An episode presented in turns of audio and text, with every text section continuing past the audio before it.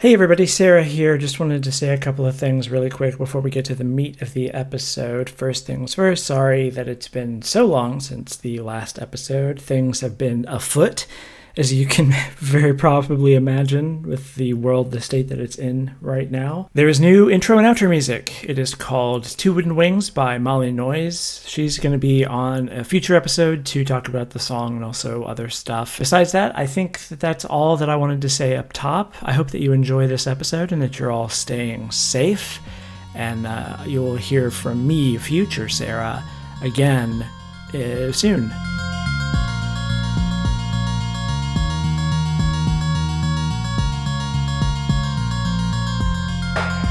Welcome to another episode of the Trans Questioning Podcast. I'm Sarah. and With me today is Sage. Hello. Hello, Sage. Hello. Hello. How are you? I'm I'm doing pretty well. Like um right now I'm going through a bunch of old magic cards cuz I was cleaning my room. I'm going to give away all the ones that aren't white or green um because I'm sick of these shits cluttering my house. Um so other than that, you know, I got a new job. That's been really nice. Ooh, Um, what are you doing? So right now I'm doing um basically like factory work, mass producing, doing quality control and mass producing um like medical masks, but like made out of like cloth. Um so that is leagues better than working at the Bruster's I was currently at because damn. First off, I don't have to talk to people. Yeah. I can um I can listen to music and shit. Like I Oh, don't that have rules. to think. I just like I just work with my hands for like eight hours. Yeah, and it's Ah, and the yeah. pay's better too. I make I'm only making ten an hour, but that's still better than a lot of places. God, uh, that's above minimum wage. It is. It is above minimum wage. Oh, I've only had one day of work so far, but I really liked it, and so this is um, I am working. It's like it's a nine-hour shift with an hour's worth of breaks, six days Yeah. a week. So I'm working a lot. but that's fine wow, wow, me. yeah. Yeah, I it- like it- working. Yeah, well, it's, and it sounds like it's like that's pretty essential work right now, specifically. Yeah, it's a lot. Uh, it's not driving me insane in the way that like people coming in and being shitty to me at an ice cream shop was. yeah. Because that was like I just viscerally hated everyone that came in and like Mhm. would have spat in their food if I could get away with it. But Yeah. I Alas. used I used to work at a uh, like a uh, make your own pizza or sandwich place oof. on um, like right off of campus in in uh, Oklahoma, and it was it was a, a miserable experience because we would stay open on uh, game nights until like 4 a.m. and there was Ugh. always this horrible rush of like hundreds of people wanting to get in at uh you know right like, around midnight past uh, oh yeah that too like it, there's it's it's it was pretty much like constant from uh whenever the game got out at like 8 or 9 p.m or later whatever it is uh, until we literally have to kick people out uh, because of the law. And Yeah. uh, we would like mass produce pizzas. Anyway um yeah so i guess uh w- this is this is the first episode of this show that i'm recording uh in the new world in the era of the pandemic this sort of like new psychodramatic hellscape we find ourselves in within which the the mask of American imperialism has sort of completely fallen off, and now everybody is saying the quiet part as loudly as possible. Um, okay, did as- you um?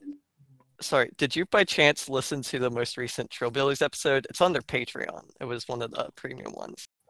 uh, is it? Is it? Uh, I I did listen to uh, whichever most recent one was on their feed, which is uh, uniquely qualified for this time, where they do talk yes, about like yes. yeah, okay. yeah, yeah, yeah, yeah, yeah, Yeah.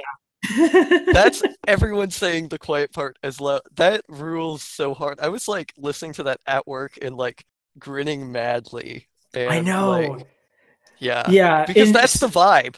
That is the vibe. No, so the the Trillbillies uh, Trillbilly Workers Party is a really good leftist podcast. That's um, a bunch of people who live and work in uh, Appalachia, and My people. yeah, and uh, I've always liked it because um, I've like you know I, I I grew up in a trailer park. Um, I I don't have a southern accent because my I'm, I'm an antisocial person and always have been, and you know media consumption sort of takes away your accent over time I- I- Yeah. youth. but but it's always been really nice anytime i hear like southern people talk marx it's like oh oh this is this is good and even it's like just Yeah. one of my dream projects is like a cyberpunk film set in like rural oklahoma where it's like a a, a, a mouthy hacker with a southern accent who nobody ever calls stupid um I like that's my version of like I, I I I don't know characters with southern accents who are also like intelligent and empathetic. You love to see it. So Oh yeah, uh, yeah. yeah. So the I- Workers Party is good for that. I live outside Atlanta, so I have like the Atlanta accent, which is Mm. just kind of y'all motherfuckers. Right. That's uh yeah, that's that's how it is. That's there's no better way to surmise it. But um when I go see my family who lives south of the city or some of them that live like in the mountains, like I get heavy fucking southern yeah. It's and it's like I um I had to go down when I was still at college. There was one time I had to go down for a funeral for one of my uh, great aunts that live like down like in South Georgia, and she and uh they actually had me read because my my aunt was originally supposed to read this passage from like the Bible or whatever, and then she was gonna be crying. She was crying too much to do it, and so my dad was gonna do it, but he didn't have his reading glasses, and so they're like, Sage, will you get up there and like read this? And I'm like, sure, but I only got like progressively further into my like proper Southern accent as I went. And then by the time I by the time I got back to campus, like my roommate was like, "What the, f- who the fuck are you? What is this accent you're doing?" And I'm like, "No, that's what I normally sound like. This everything else is just Ah, me accidentally putting on airs." yeah. Southern code switching is real. Yeah, Um, for sure. Yeah, but uh, in this most recent episode of Troboys, they talk about uh, like you know Jeff Bezos made however many billion dollars. I think just- 24. yeah, in in the last month or whatever it is, maybe less than that. Jesus Christ. And they're just like, you know what? That's the enemy, and there's just no other way around it. Like, we got to kill this motherfucker. We got to kill these people because Kings, not- Kings. like- they're right. They should say it. yeah and it's the sort of this is something that's been on my mind a lot lately is the the the like increasing radicalization of everybody no matter their political leaning and of course th- there's the centrists who are sort of like tut-tutting about uh who what are we going to do after the revolution though uh Oh god, that uh that, that, that whole, that conversation was- I Yeah. don't first off like who gives a shit? Second Right. off like um like I do not care about anything except destroying the American empire because like that's the only way like that is my goal politically. Everything I mean building worker power like having rights that stuff is cool but it's like the end game for me at least is like we have to dismantle the American empire so that socialism can actually be a thing that happens and like Yeah, there um, is no there is no successful socialist or communist project in this country without dismantling the American empire. I don't think there's a successful socialist project in any country without Well, dismantling yeah. the American empire and so yeah, it's like considering the CIA's history. Yeah. Yeah. and so like even more than like and this is this is slightly a product of like a long history of suicidality and like like getting into politics at the kind of head of that but it's like more like more so if you want human more so than even like building although building left it's it's a weird catch 22 because building leftist power is the best way to destroy the american empire. But when push comes to shove if i had to choose between like like rights in the for like everybody in the heart of the empire and like destroying america then the only then forget morals like long term the only correct choice is destroying america because like you're just like if you you cannot have america without exploitation of the third world and like the sooner it balkanizes or is destroyed maybe not the sooner because you know there is we do need to get up to fighting strength but yeah. you know but well like, you yeah you yeah. look at the um the, the idea of well if we if we win rights within the system as it stands you know every single time that that has notably happened in this country it's like okay well we'll write it into the law that um, everybody gets to vote and then we will come up with a million different ways to impede the vote of everybody that we Yeah, don't yeah. want to vote so it's like the, the the problem isn't the law the problem is the system which allows the law to be exploited like all of these things are a, a result of american capitalism and it's like the, the core i'm in the process of finally finally writing this video that i have been like m- mulling Ooh. over for a very long time that is about um, canon and copyright in media i guess oh yeah yeah yeah yeah i've Yeah, I've you been mention that a few times yeah i've talked about it a lot um i'm excited and I'm yeah, it's it's it's a good concept. I know, like every time I talk about it, people have a long, a strong response. So I know it's one that I really need to actually. Oh, uh oh. Sorry, back? I don't know. Yeah, I don't know why that dropped. Um, Oops. yeah, but I'm back. Oh well. You were saying okay. about canon and copyright. Yeah, yeah, yeah. yeah. Um, yeah, like every time I I mention it, it gets it gets a strong response. But in this in this um uh in the script, actually, what am I? Let me look at the script now so that I can remember what my point was going to be because I know it's. Um, oh yeah, yeah, yeah. My point was going to be like you know I, I start with an illustrative example about like um, you know how Nintendo will s- issue cease and cease and desist orders whenever like Kotaku covers a fan game somebody has made.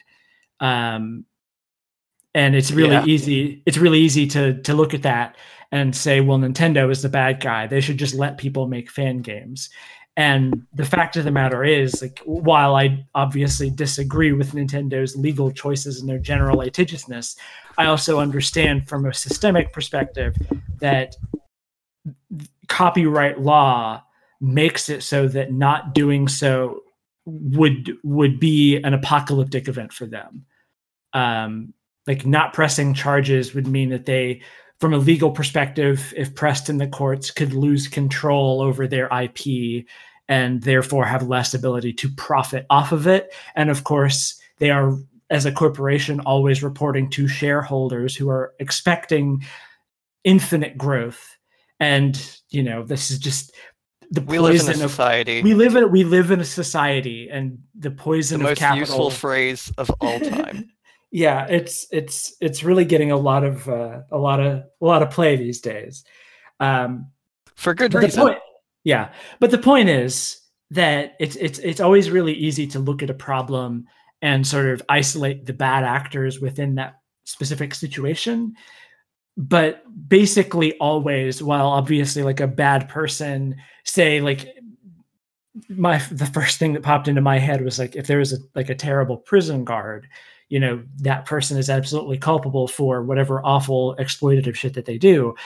But the wider problem is prisons as an institution prisons as a means of exploiting labor from a group of people. Like you got to follow the chain follow the money. Always Yes, follow no, the money. seriously, always follow the money.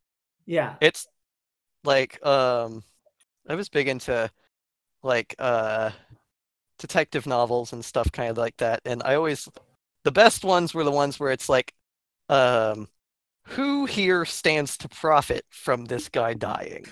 Yes. Like those were always the, and then you just go further and further down the rabbit hole, and it like yeah. my favorite are actually ones that almost have a Lovecraftian element, where just the sheer like scale of it almost drives the narrator insane. Um, hmm hmm because you it is seen- like that. Yeah, it is. Have you seen the film Michael Clayton? No, no. I'll have to Uh, put that on my list.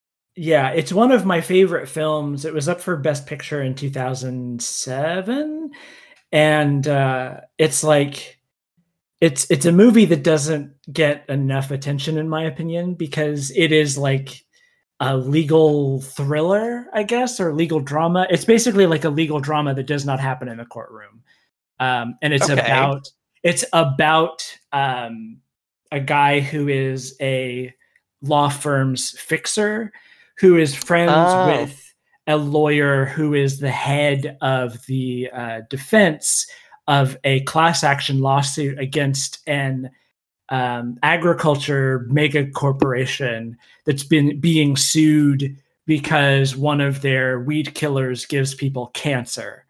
And the the lawyer who's the head of the defense has basically been driven insane, realizing that he has spent uh, however many hundreds of hours of his life basically defending the murder of innocent people and goes off the like quote unquote goes off the deep end he he, he quite literally in terms of the the the dialogue that he he says like the way that he's written he has gone into phase two and I wanna. uh, I feel like that's a pretty good mhm. um, segue because I I do want I want to talk about phase two.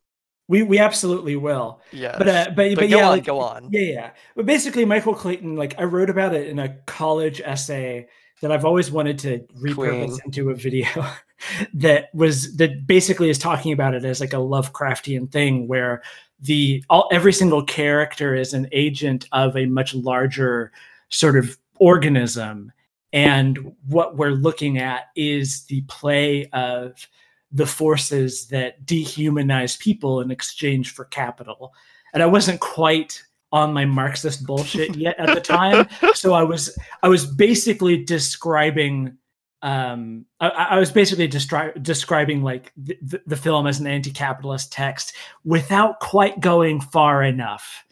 Um but I watched it. You couldn't bring her home. yeah, not exactly. quite. Not quite. But I but I watched it again recently with my girlfriend and and she was like, "Oh yeah, no, this is absolutely yeah, so I highly recommend it. Uh, it's it's a really good film. But, Michael um, Clayton, you said. Yes, it stars uh, George Clooney. Um, Oh, and, okay. Uh, Tilda Swinton. I believe Tilda Swinton got Best Supporting Actress for for her, her performance. Um, What happened to George Clooney? I feel like he was in movies and then suddenly he just wasn't. Um, I I'm like think 20, so keep that in mind. right. I'm sure he's still. I I feel like I don't. You know, I don't. I don't know. I don't know what happened to George Clooney. Um, I wouldn't be surprised if he turned out to be a really shitty person. I I really don't Yeah. know. I, I kind of like I I personally have I've I've stopped engaging with Hollywood for a while, so it's entirely possible that he's released like six movies a year for forever, and I've just not noticed. But um, yeah, I mean, like, my family talks about like popular movies and stuff, and I I just haven't heard the name recently. yeah. Uh, but anyways, yeah, anyways, anyways, yeah. um, Also, the most powerful rhetorical weapon of all time. This shit's boring. Who cares? yeah, that's a good that's a good segue. Um, actually, before we get into phase two and all of yes. that, who the hell are you? Oh, that we've okay. been going for like thirty minutes. It's not been that long. Um, yeah, so I'm a, by this point, notorious figure in the Pigeon Pod community, which is a, uh, a podcast that Sarah hosts often that uh, surrounds Homestuck, everyone's favorite thing to hear about on this podcast. I'm sure. Mhm. Mhm. Um, and basically, I so it's been a really weird fucking three months because like three months ago I was just like some asshole, right? And now I'm like notorious just because I'm good at posting and also because I did work for Bernie Sanders. But basically, like at this point, I think two and a half months ago, I like posted in the Well, first, okay, let me let me try and summarize this entire saga because it's bonkers. It is. So at the start of like the primary season, which I know feels like a year ago now, but this was like three months ago.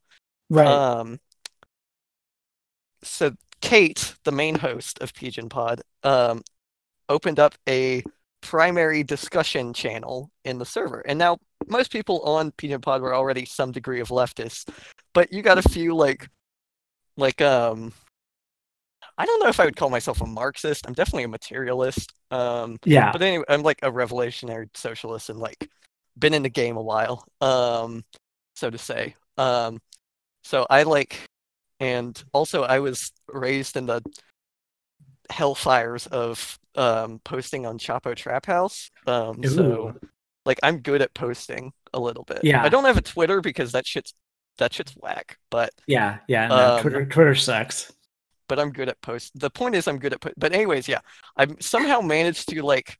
So I um had been canvassing in South Carolina for a couple weeks, uh, like every day on the every weekend. Um, we I drove out there with some people I knew um, with the campaign and dragged my friends along a couple times. Um, and then the so I like was like, hey, can I come on the stream and talk about uh like my experience like canvassing in South Carolina? And so I sort of I did, and this was also at the height of kind of um shit posting about Candy Karkat being a big boss XP.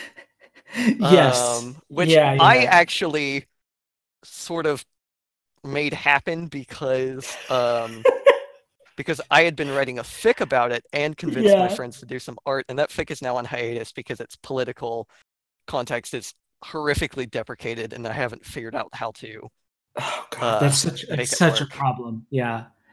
Yeah, it's like Um, word. I mean, I'm like halfway through it, and I have the rest plotted out, but I'm like, I don't even know if this makes sense with like my political analysis or Yeah. what I'm trying to say.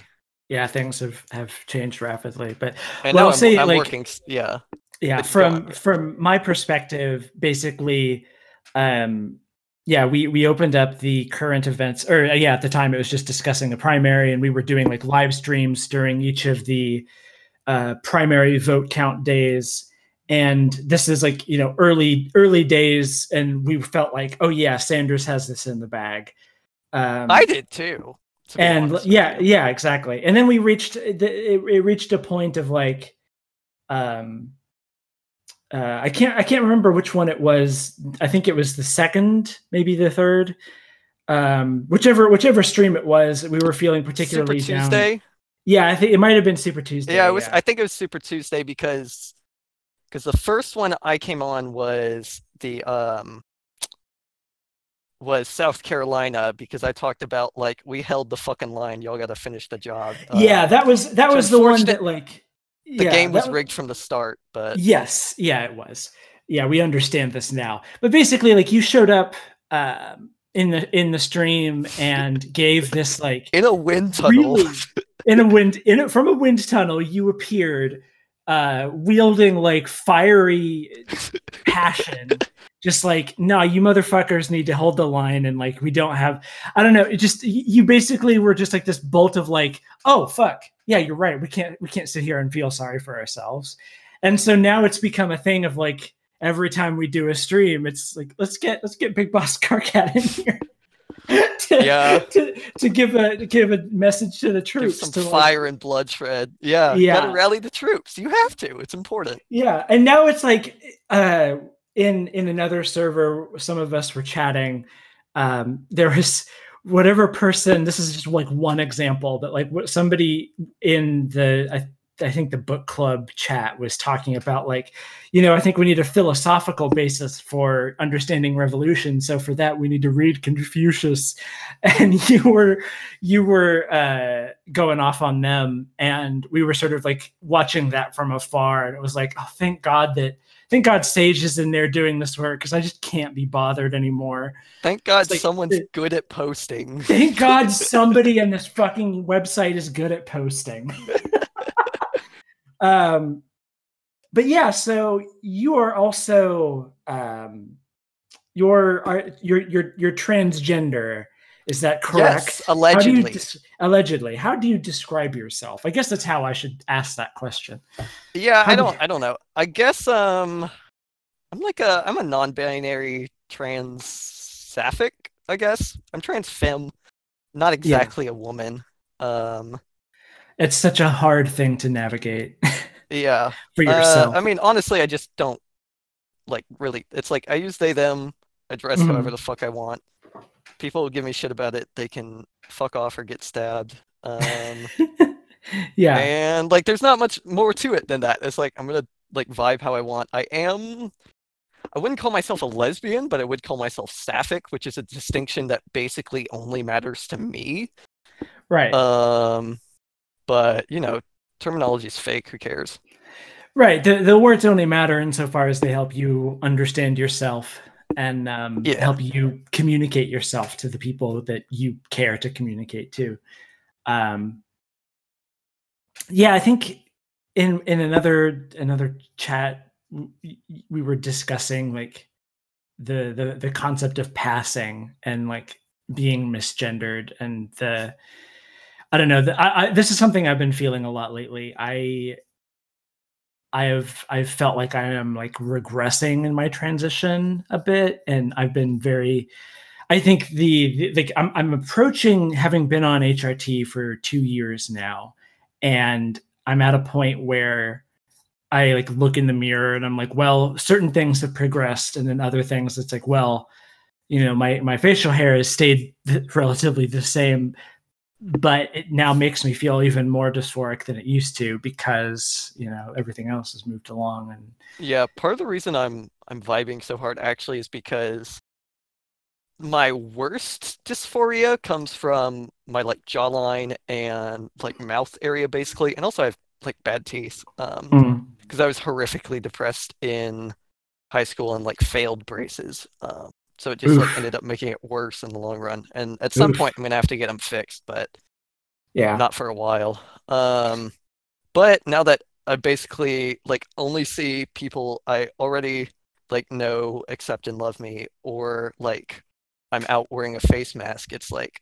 oh, this this just rules. Actually, I never want to. yeah I never want to go back. Um, Kind of. right yeah no I, I get it i you know i there is a lot to be said for you know I'm, I'm staying with my girlfriend in ireland right now and it's like we can't we can't exactly leave. So it's just i've just been around people that i i know um and and so it's like I, I chat with folks that i know online and the only people who perceive me are the people who i want to perceive me so. Yeah, it is kind of nice like that. yeah. Um, so what's phase two let's so, talk about okay, phase phase two. two So we alluded to it earlier.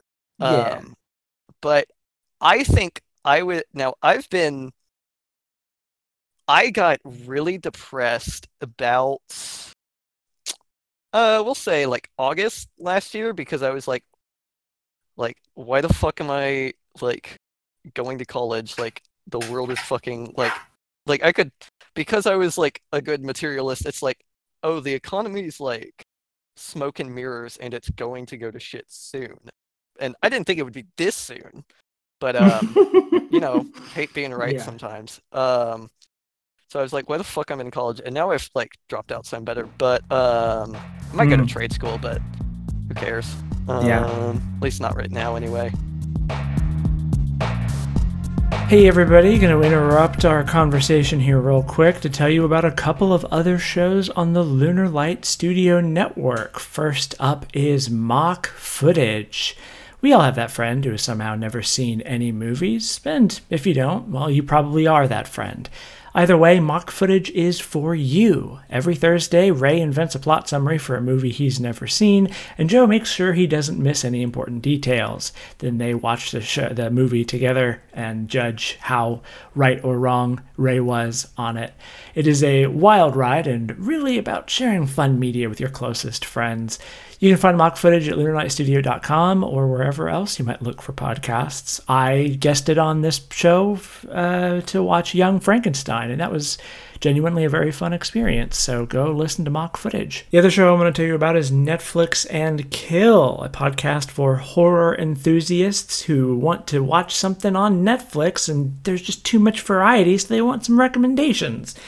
Basically, the show Kyla and Marty uh, pick a show from pick a movie sorry from netflix a horror film and watch it and review it and then say whether you should go watch it i've guested on two episodes now i know the first one we watched oh what was that awful movie uh, the eye starring I, almost said jennifer connelly that's incorrect doesn't matter um, that one was bad. But then I also was on to talk about The Ring, and that was actually much better. Uh, those were both good. There, it's a good podcast. Good. Kyle and Marty are great people.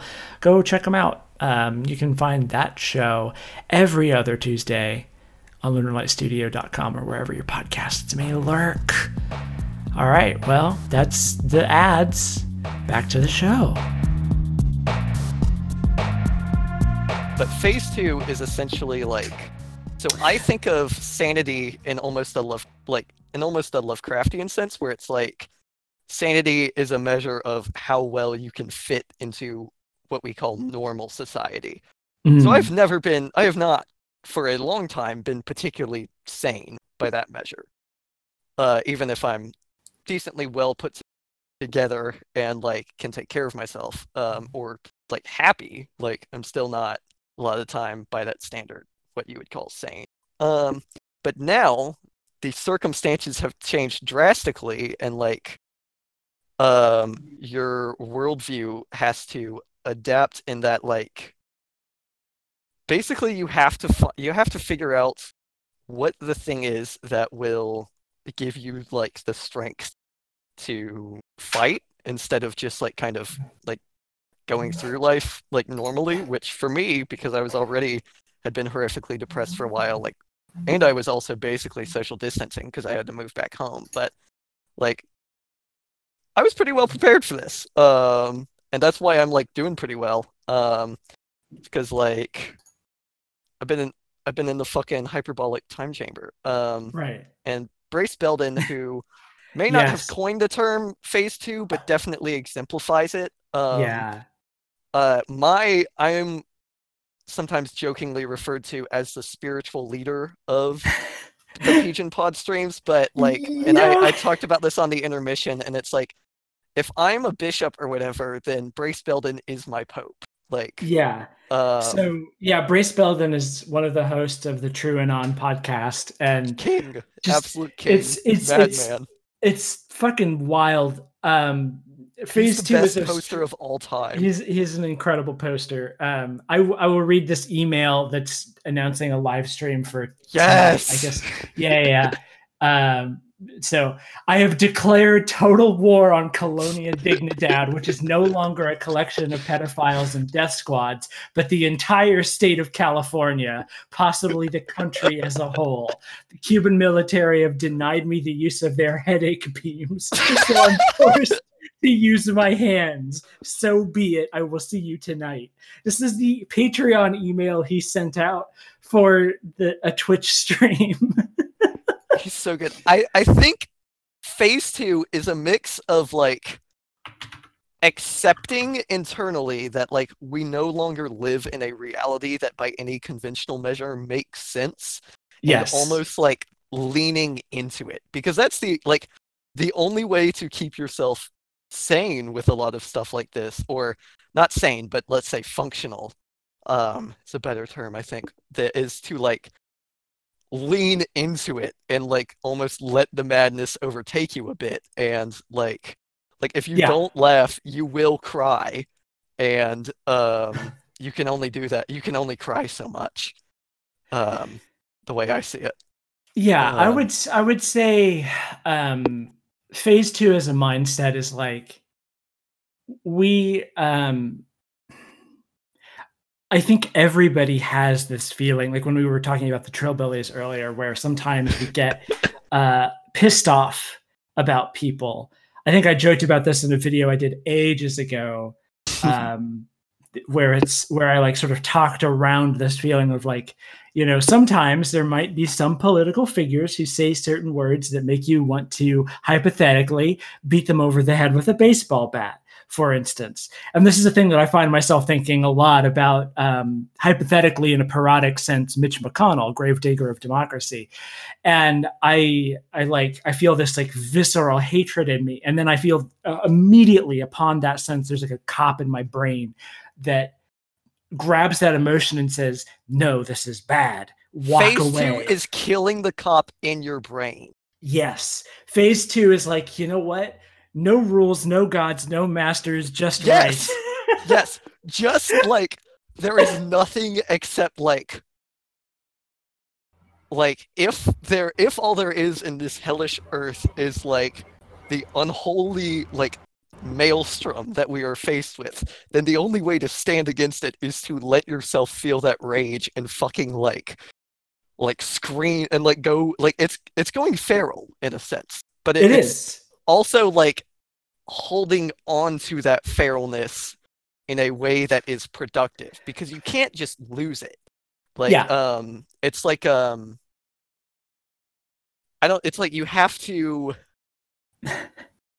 it's almost like there's a sort of it's like a pressure cooker almost and so you kind of have to let the steam off sometimes and phase two is juggling it where you're not you're not letting so much steam out that you like don't have the energy to continue but you're not going into critical meltdown either Like, Yeah, you're I would dancing this say- line Yeah, I would say it's like there is a temptation upon witnessing the world as it stands right now with the pandemic and the global rise of fascism accelerating and all of these awful things that are happening everywhere. There's a temptation to fall into nihilism and sort of like disconnect and say there's nothing anybody can do at all and it doesn't matter or whatever. Um, and I think phase two is the sort of like acceptance of yes, all these awful things are happening, and the, there's a there's a, a feeling like the words that I say could have any kind of impact on uh, the structures of power. No, not at all whatsoever. So it doesn't matter what I say, and I don't need to be afraid about saying things that might offend somebody because we are all terminally offended by capitalism as as a whole and the the political structures it encourages, and contingent with that is the that's not the right word at the same time as that there's um the the other sense of like there are material things that can and must be done and these are the only things that matter. So making masks uh building local networks like one of the things that that that uh TrueAnon's talked about that uh Kate has picked up on is like f- pick six friends that are, you are are now your responsibility and say like no matter what happens i'm going to make sure that you do not die like you, i'm going to make sure that these six people will make it through to the end of this crisis. And it's like that sort of thing of like you know all the rest of the shit doesn't fucking matter anymore. And it's it's it's what it means to you is sort of it, it, it varies from person to person i think. But it, it ties into the other thing that you brought up of like this is the most boring shit that this this shit's boring who cares? It's like we've I, I feel like you know i'm 31 now. I felt like so much of my life has been wasted humoring all of these hypothetical conversations about like well yeah we should do something but what if now isn't the right time? Or what if this or what if that? And it's like I, i'm just done. I'm done with these fucking hypothetical philosophical conversations. Like i'm i'm done like worrying worrying the ruffles of my petticoat. Like oh my god is something that i say going to piss off the centrists I must I must win the the approval of everybody or else I will be destroyed. And it's like, no, I will destroy you. If you wish to yes, come at me, yes if you wish to come, come, at, me, with- motherfucker Fuck, fuck around and find out exactly. Yeah, you, you want you want to you want to worry about me joking about murdering politicians? I will I will meet you in a Denny's parking lot and I will show you the face of God. Get out of my house. I will kill God. Get out of here. I will. I will. You think I God. can't? You want to find out? Do you really want to try me? Mm. And I think there's a lot of people like we've seen this in the Pigeon Pod server. This is such a meta conversation. Like we're talking about It is. so so many levels of. But there's but there's another. There, there have been a series of conversations in the Pigeon Pod server uh, uh, in the current events channel. Like I have people hearing like you say shit like this, and me and other people kind of go It's down the same me. road. Yeah, yeah, it is. Um, Because I'm a good poster. you are, um, but people people hearing this rhetoric and getting like really worried and being like, well, I don't know if this is the right way, and I am I oppose bi- violence and all of this stuff. And I I have been thinking a lot about this because I absolutely would have fallen into that camp at an earlier point in my life, maybe not even that long ago. Uh, I used to describe myself as a as a pacifist and like uh, used to be very anti-gun. And now i'm at a position of like understanding the material conditions of the world. Hey um but i i i think an important step of like deconstructing these like little hypothetical debates that keep happening is recognizing that when we're talking about norms and we're talking about violence we are not talking about uh, neutral concepts like what do we define as violence like we'll you know somebody um if if i were to punch my landlord in the face that would be violent and that would be It would not would- be that- enough. Well no it wouldn't it wouldn't it would be less than but, but like hypothetically like if we're looking at it from the the normative perspective right? You punch a landlord that's a crime. But if a landlord evicts you that is not a crime. And it's like punching a landlord materially doesn't affect them except maybe if you punch them hard enough and they go to the hospital and even then they have enough wealth hoarded up most likely that they won't don't have to worry about it. But if they have would.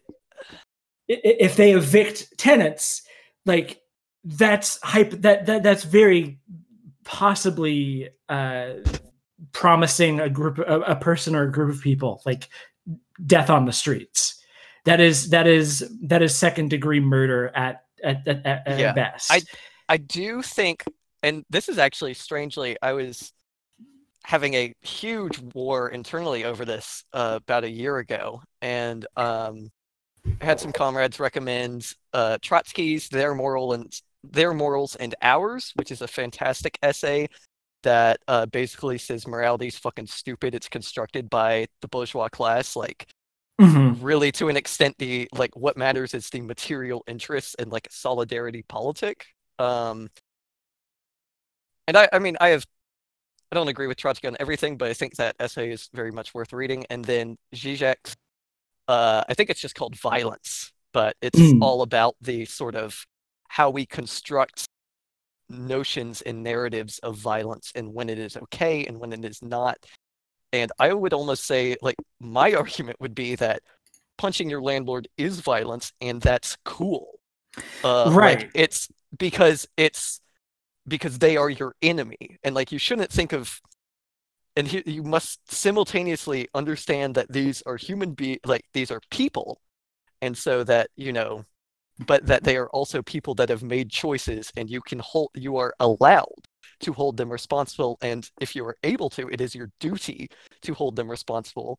And like and it does like i got in a couple i um have been flirting with some different gender presentation in high school and some kids in my drama program started giving me shit about it and so i like beat their ass and then like they didn't give me any trouble about it and you know there's a lot to be said about toxic masculinity and how that in my case worked in my favor a little because they didn't and because they would have been um ostracized for going and bitching about somebody beating their ass. Um, right yeah like there's a lot there, but the fundamental thing that I took away from it, and I think that took me a lot of time and guilt and like talking with people to unpack is like that's not only okay, but it's cool and good and like you should like fight people. If you have Yeah. the if you have the strength of will and like the physical ability, like it's your duty. Yeah.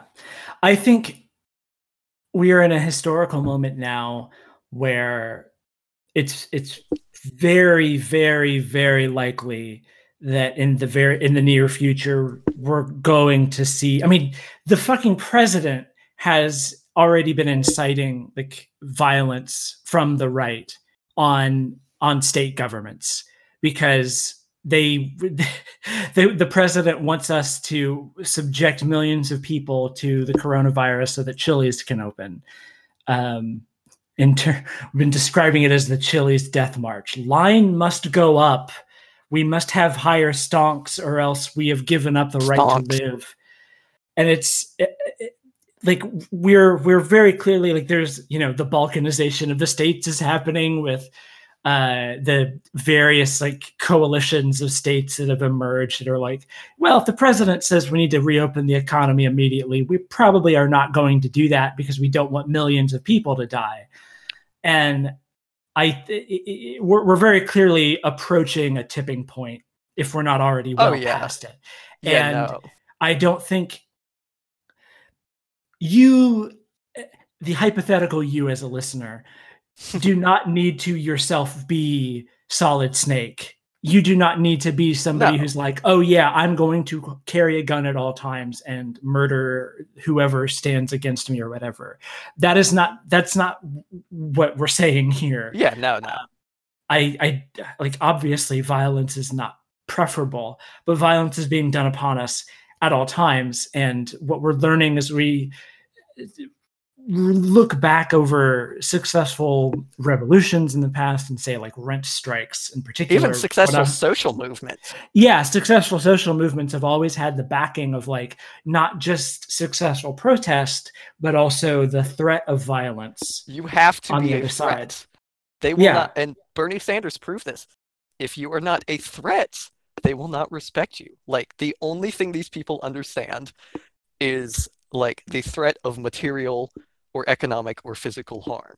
And so your only your only option is either to if you are if you have the stomach or are willing is to present that or to support people who are able to do that or is to present the like to understand that they are necessary but like say where the compromise like you can look at like like you, you're the you would be the reasonable friend that is holding like, fam, if you if if my bro was right here, if he wasn't holding me bra- back, I'd fucking beat your ass. Like, that's that's the vibe. Like, yeah, um, that is a dynamic that is necessary for society to fun- to change. Is yeah, I would like, I would I would say it's it's a situation where, um, I I I at this point it feels like a stereotype to quote uh, Martin Luther King at any point but it has the uh, what I what I reflect on often is like the um, the the biggest threat to the movement is the white moderate.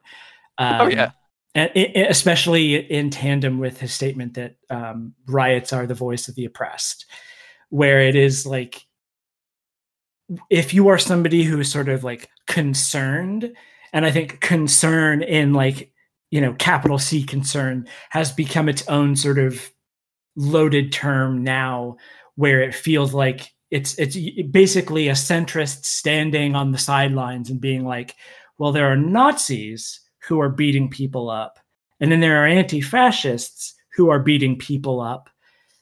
Both are bad. Because to the centrist it's like it doesn't the moral the moral fact backing an action is irrelevant it all that all that matters is what it looks like. It's the optics. And, and it's literally it's literally the opposite. The only thing that matters is the like is the effect of right. sit action. Like right. um and so you you as the hypothetical listener very very rapidly need to confront and kill the cop in your head and kill the, the cop in your head kill the cop in your head, find the little neoliberal centrist that's burrowed into your brain. And I'm still in the process of doing this. Um, that that that is telling you to like, what about both sides? What about like, I don't know. It, it, it, the fact is that there is no version of the near future or the far future where whatever revolution manifests over time uh, there is no version of that where everybody is happy, where we don't make mistakes, where shit doesn't uh, go south in some places. Um, this is just a this is just a fact. Like there is no such thing as a perfect social movement, a perfect revolution. We are figuring. We are always constantly, presently figuring this shit out as it happens. But you have to understand, like the worst is already being done to us right now do not make the mistake of assuming that the normal is neutral that like the status quo is Ooh, somehow that's, a, that's like... a good phrase. Thank you. I like that. Yeah do not make the mistake of assuming that the status quo is somehow like you know the preferable option like some like violence in favor of changing the status quo so that less violence can be done overall is a good thing actually.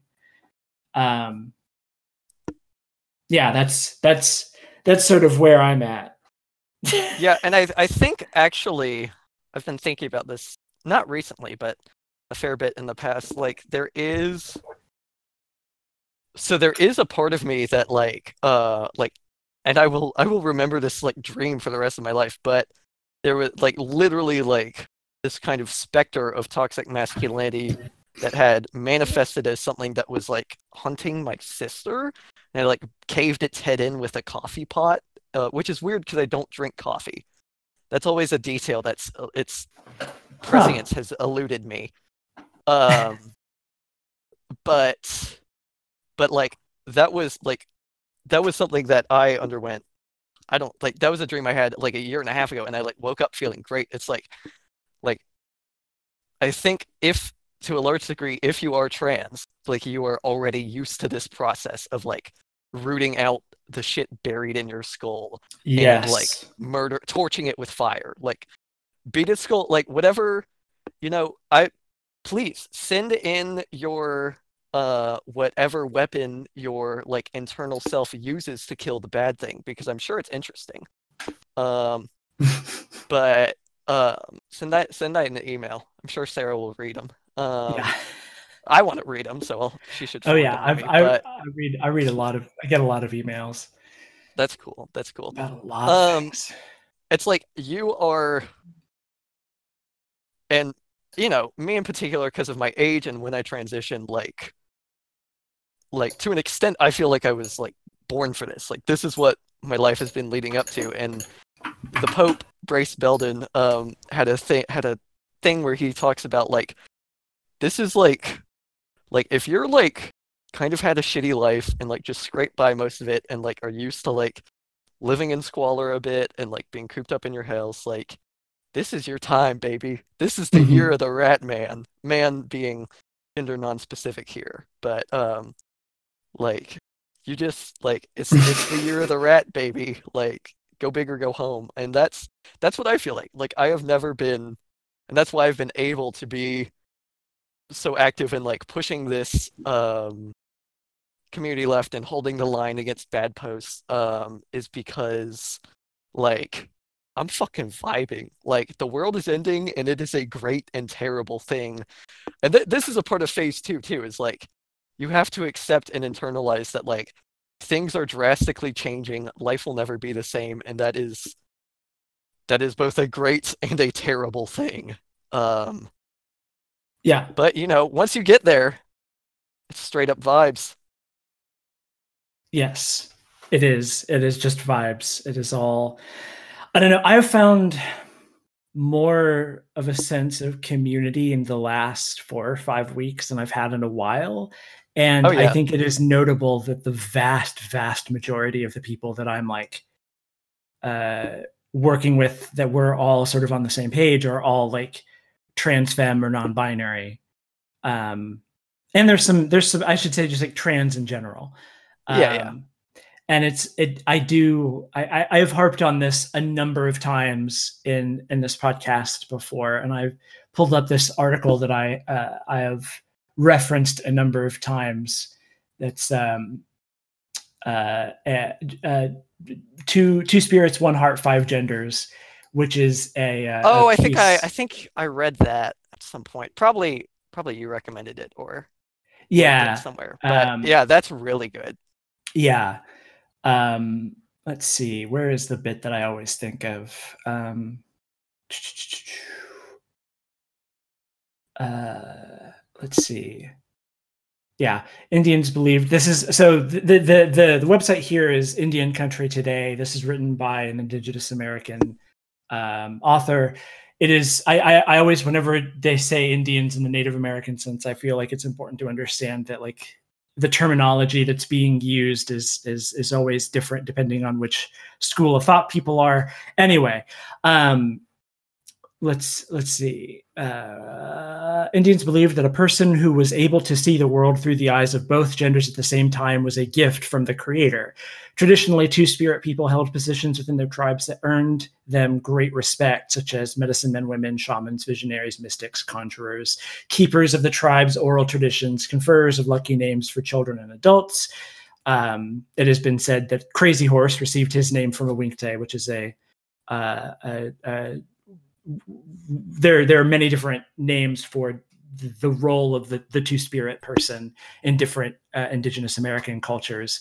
Uh, part of the point of this particular article is that there the, the term two spirit is not universally applicable many different cultures et cetera et cetera. Um, nurses during war, war, expeditions cooks matchmakers and marriage counselors jewelry feather regalia makers potters weavers singers artists in addition to adopting orphan children and tending to the elderly female body two spirits were hunters, warriors engaged in what was typically men's work. By all accounts, were always fearless. Um, I find, yeah, traditional Native Americans closely associated uh, two spirited people with having a high functioning intellect, possibly from a life of self questioning, keen artistic skills, and an exceptional capacity for compassion. Uh, rather than being social dead enders as within Euro American culture today, they were allowed to fully participate within traditional tribal social structures. Yeah, there's there's a lot to go in there, and I I I, I always hesitate about this connection because I don't want to exoticize or um, tokenize or anything like this.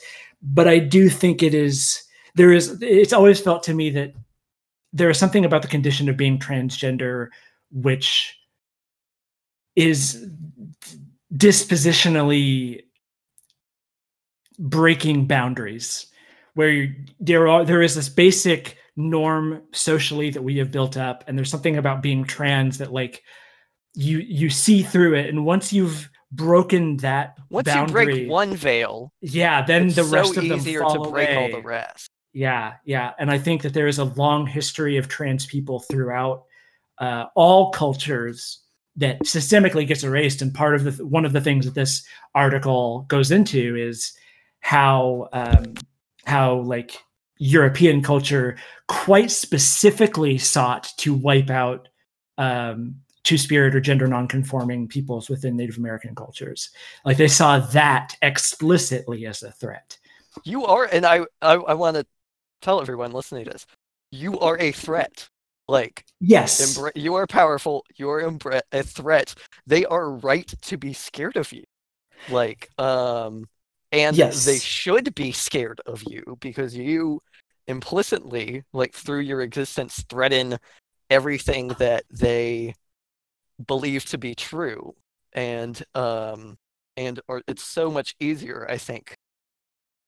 Like you know, if you at 17 or at 25 or 30 at whatever age if you willingly undergo what basically amounts to some extent to like ego death to like break the bounds of society and figure out what how, how the fuck to be happy then it's like that is a threat to capitalism and that's Right. why it sucks but that's why they treat you as such and kind of like the phase two thing i the way i cope with it is like i lean into it like i walk like it now i'm major major discretion here. I'm white, so I can get away with some stuff that like people of color can't. But you know, I walk like I dress how I want. I walk like I carry a knife. I walk like I'll fucking fight a bitch. Like, and Yeah. for the most part, people leave me alone. And it's like because like rather than looking at me as like, oh, that's dangerous and needs to be stamped out. It's that's dangerous. I don't want to fuck with them Yeah. and like I, I think honestly one of the key things is like just cultivating music and people and friends and things that make you feel like powerful and dangerous um, because like we are going to at least a significant portion of us are going to have to be dangerous Yes. uh, in the near future and you know i if you can answer that call especially if you are predisposed to be able to answer that call because you know you are trans and you have to an extent like i always think of it as like well what the fuck do i have to lose? Like hmm like what if like in this world i was never going to have a good life anyway so let's try and grab the reins for a bit and go for broke um, Yeah. No, like, it, the, what do you have to lose yeah What do you have to lose? Yeah, the world the the world is a dangerous place, and the uh, the hegemony in control at the moment is uh, constantly looking for ways to exploit and destroy you. So become dangerous. Yeah. Uh, I I would heavily recommend. Um, fuck. I think it's I think it's called. Let me let me actually find it real quick. Um, I know Okay. I have it laying around. There's a book that I heavily recommend. It's written by a, uh, I believe an Asian Canadian woman. Um, it's it's called uh, "Fierce Femmes and Notorious Liars." Um, the memoir of a dangerous trans girl, and it's it's dope as shit. Like I feel like I've heard probably my, I've mentioned to it to you like several Okay. times. Well, there you go. That's I- why- yeah. like I ne- like anytime we talk about like dangerous trans women at all, I'm like, read this book. Read the, it's Yeah. about being dangerous and how that's cool and like. Yeah, uh, it's seriously, I think my favorite like book of all time. But also, God Feels. God Feels is about being Oh. a dangerous trans woman. That's true. Yeah. Um, Yeah. and I I may have something. I've had something I've been working on. I don't know when I'll have the energy to actually write it, particularly now that I'm working like 50 hours a week. But Yeah. um, but I I will have something coming down the pipe eventually. I hope about being a dangerous trans woman. Um, Exciting. Yeah, I guess um we're, since we're we should probably wrap this up. Um, Yeah, yeah. Where where can people find you if if you wish to be found? So the only you can find me if you're in basically Pigeon Pod adjacent server, uh, servers, you can just like at me or whatever. I'm Baked Potato Cat. I'm also Baked Potato Cat on AO3, um, which is where basically everything um, that I have is actually I have a bunch of poetry that I need to put in a format that I can link somewhere. But yeah, I don't have Yeah. a Twitter or, or anything. I don't even have a. At, at this point, I've been considering getting a Snapchat because a bunch of my friends have one, but it's. Oh, I, I never I never use it. I never use it. That's like it's just gonna take up space on my phone. Um, but uh, yeah, basically all I have is Discord and AO3. So if you God, Want God to- bless you.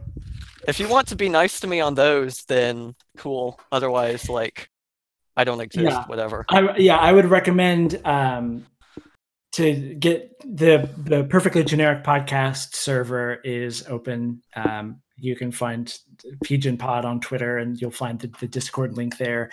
We're currently working on a book club, a leftist book club podcast, and we're in the Yeah, process yeah, of yeah. reading uh, State and Revolution. And we've had a lot of really good conversations there about a lot of things. We also been doing a weekly uh, Pigeon Pod Tonight sort of uh, variety show type thing that's basically just been repurposing the energy of the um, uh, the primary live streams because they were so like spiritually and politically rejuvenating for everybody who was there. He wanted to make them a more consistent thing. So do one of those every week. Um, that's a good place to f- be be plugged in both for my activities and for yours. Um, yeah, and I'm also not sure when, but I'm looking at starting my own podcast because this is pretty fun. Um, it's probably I've talked to Kate. She said uh, uh, I'm welcome to host it on the Pigeon Pod uh, Network?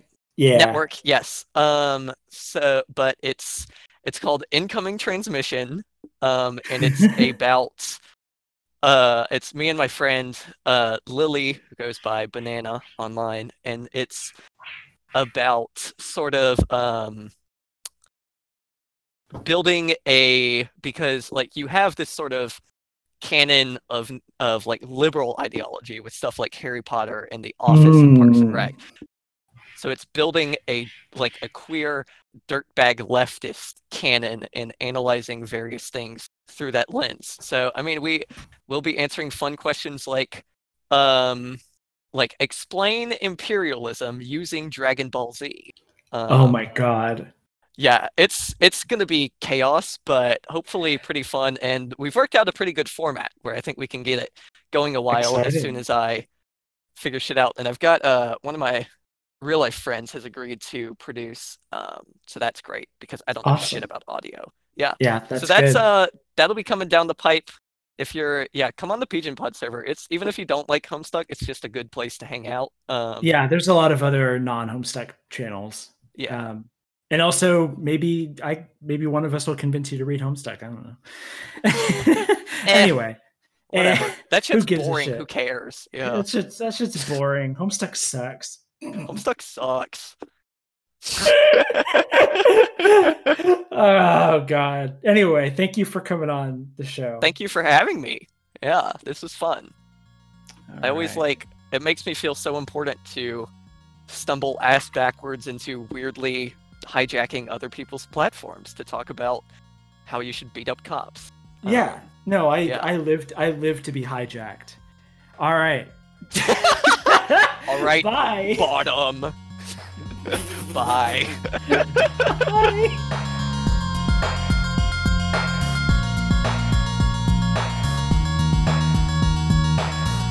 Thank you all for listening to another episode of the Trans Questioning Podcast. If you like this show and you want to support me making more, why not go to patreon.com slash LTAS to give a little, little dollar a month. You can also support the Lunar Light Studio Network at Lunar Light. Uh, it, uh, you can also support the you can also support the Lunar Light Studio Network at patreon.com slash lunarlighthq. You can find me on Twitter at HMSNoFun, or for just show updates, you can go to at TransQ Podcast. I think that's correct. The link's in the show notes. The cover art is by Deer Witch. The intro music is by Molly Noise. As always, if you have questions, thoughts, or comments, you can email me at transquestioningpodcast at gmail.com. Thank you all so much for listening to the show, and I will see you again soon.